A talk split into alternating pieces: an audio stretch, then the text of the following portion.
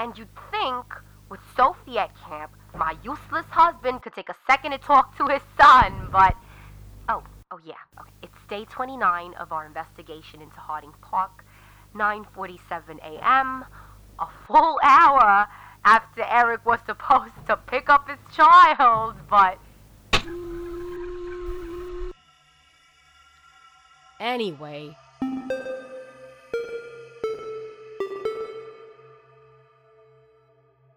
Vicky's watching Madison now.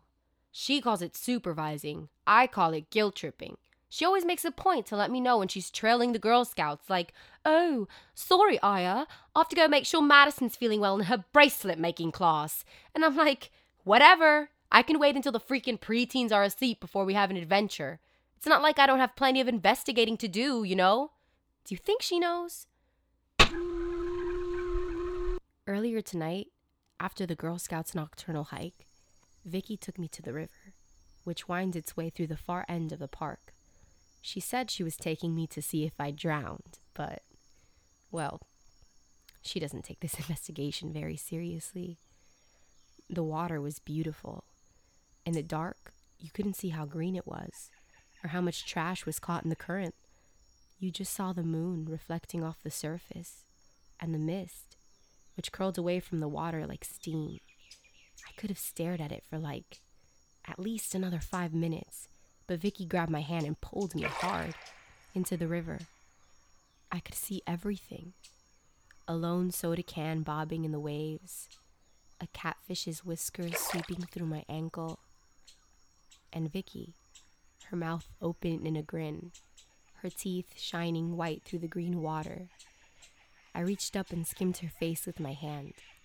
It was colder than the river, its temperature matching my icy palm.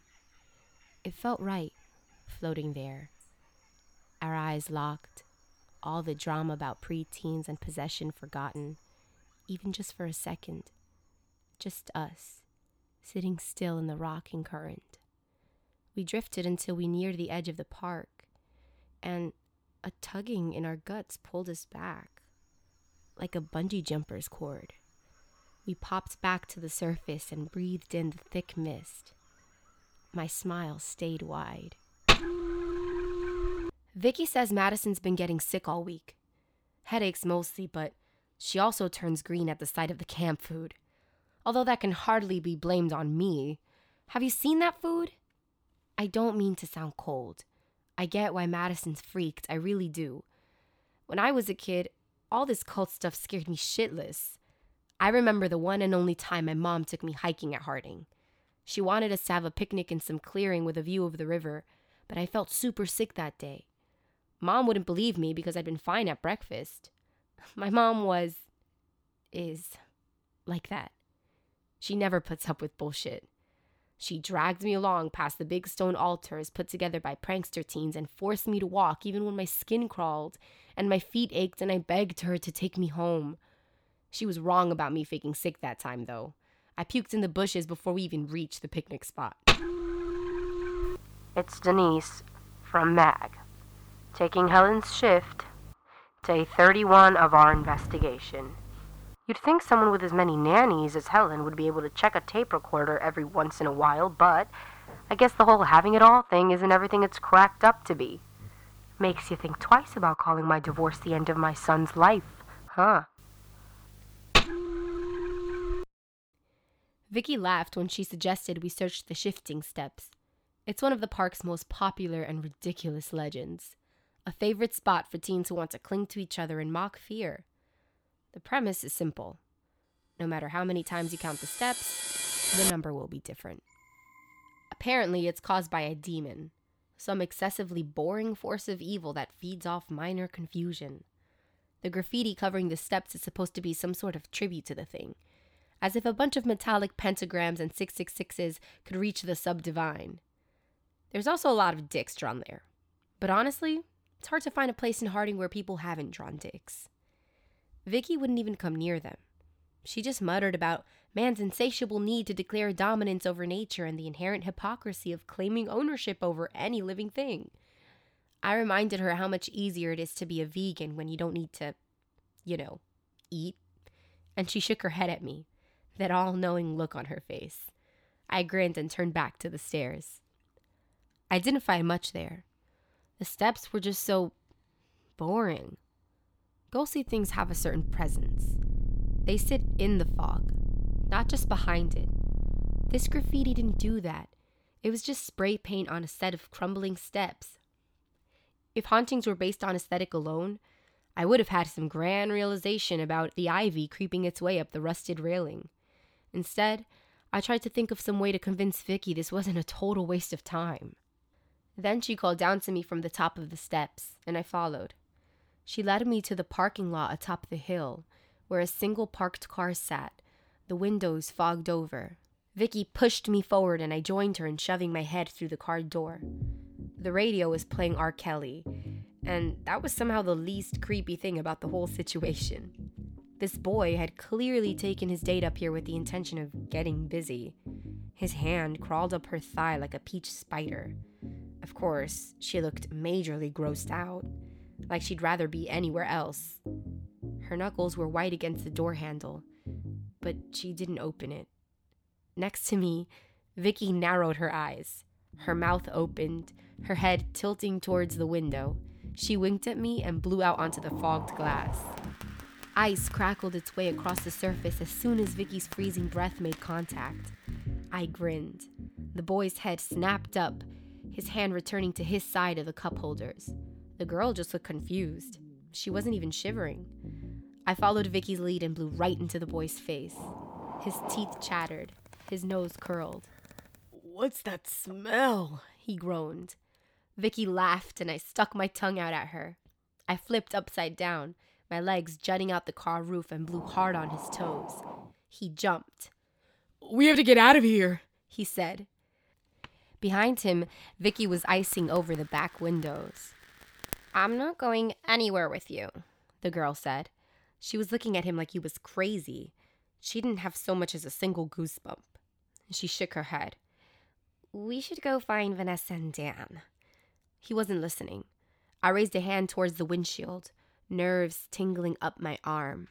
I concentrated hard on my fingers and dug a nail into the ice. Boo, I wrote. The guy screamed. Vicky stopped frosting the mirror. In the front seat, the girl ripped open her door. She turned back to yell at him. You're a freak! She slammed the car door shut behind her. Vicky and I decided to walk the girl back to her friends.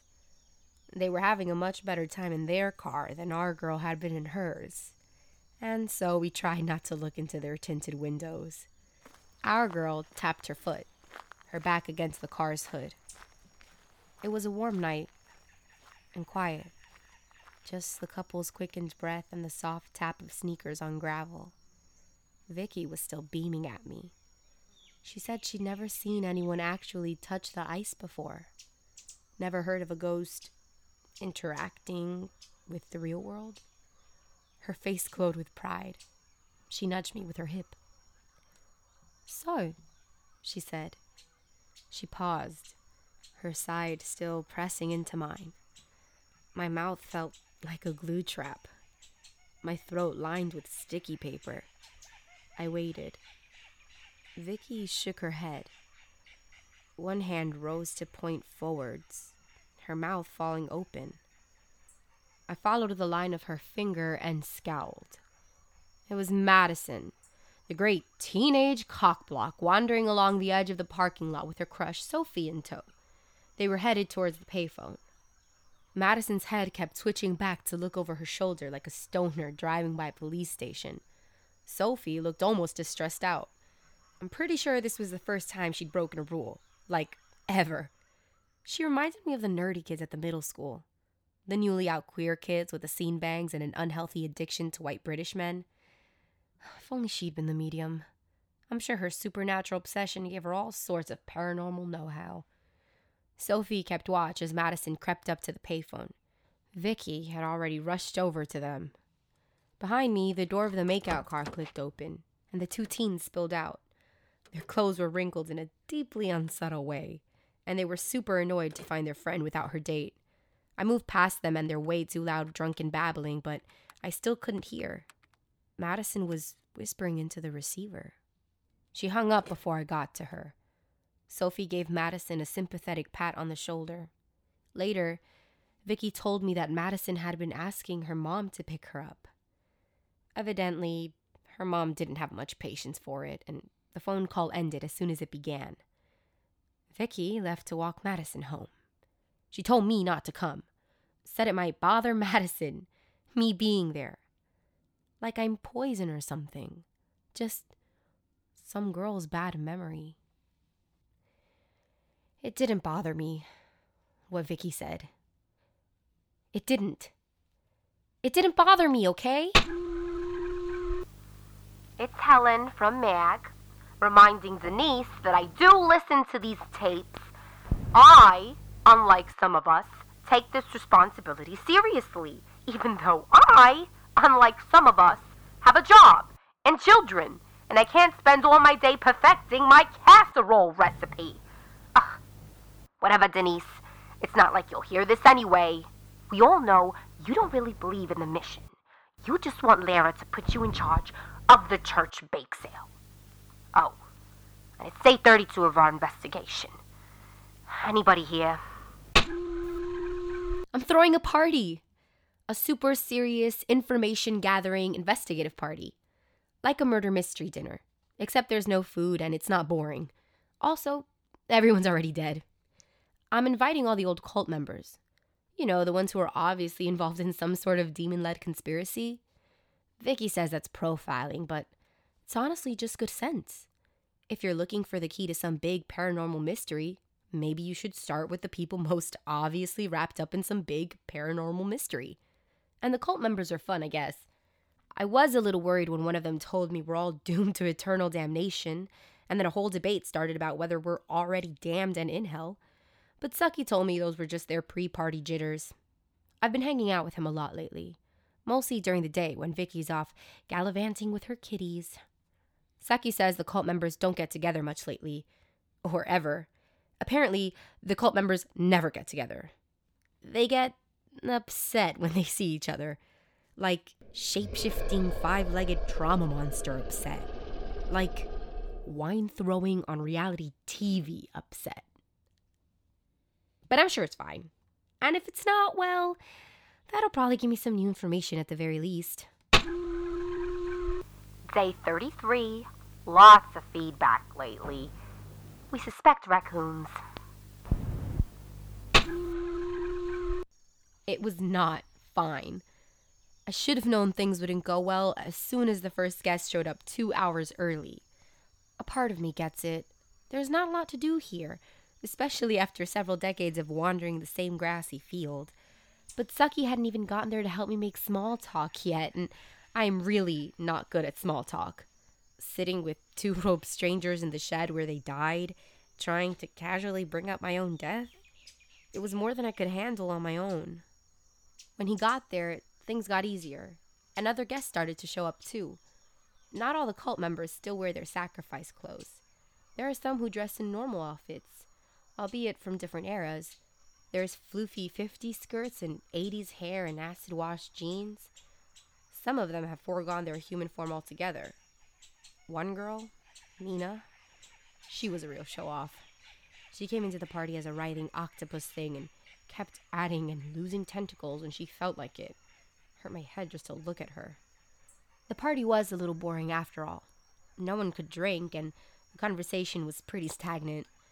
I had at least four discussions about the weather on a fateful June day in 1962. As it turns out, the cult members don't actually like each other that much without the influence of a deeply charismatic leader and lots of LSD. That's the main reason they haven't bothered to talk to each other since they died. I tried to talk to the cult's old deputy about my death and the cult and their death, but he didn't even open his mouth. His head just rose off his shoulders and spun around and around, and it really just evolved from there. His neck looked like a bloody geyser by the end of it. By the time Vicky got back from her super crucial babysitting gig, I was wrapped in a thick, inky tentacle and apologizing for using the D word in yet another conversation. I tried to look cool and aloof. Vicky tried not to laugh. Hello, she said. She waved at Mina, who loosened her tentacle from around my arm and shifted from octopus to a single slimy snake. She slithered towards the fallen log we were all pretending was a snack bar.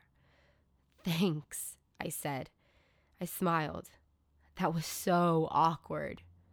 Oh, yeah, Vicky said. She trailed off. Mina, she's, uh, she's my ex. I didn't know what to do but blink. I mean, seriously? Her? I spent the rest of the party watching Mina curl her way over the other guests, wondering if I would look better with a few more limbs. At one point, I remembered to ask someone else about me. They opened their mouths, and an endless, long, suffering wail brought the room to a halt. Vicky scowled. Show off, she muttered. Vicky and I walked Saki back to his grove after. He waved goodnight and we kept walking. Vicky reached for my hand. I felt like some kind of egg had hatched in my chest, all fluffy and fluttering, but also kind of terrifying and dangerous.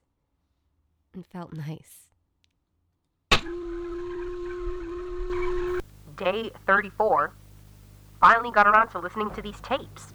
Helen, are you kidding me? I just don't know what to do anymore. The whole quest is starting to feel hopeless. There's ghosts everywhere in this park, and no one remembers anything unusual. They're so unfocused on the world of the living, they barely even recognize faces anymore. I just. Oh, uh. Vicky's on the path outside the cabin. She's. Would flailing be a mean word? She's flailing, like in my general direction. And trying to get my attention, I guess. What is it? Oh, whatever. I'll be right back.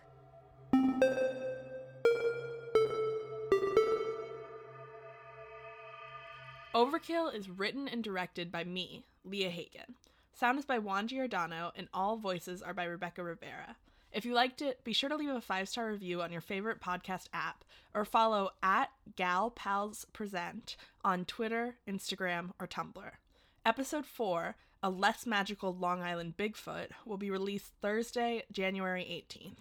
In it, Aya will discover new dimensions to her afterlife central mystery. She'll also act like kind of a dick. Thanks for listening.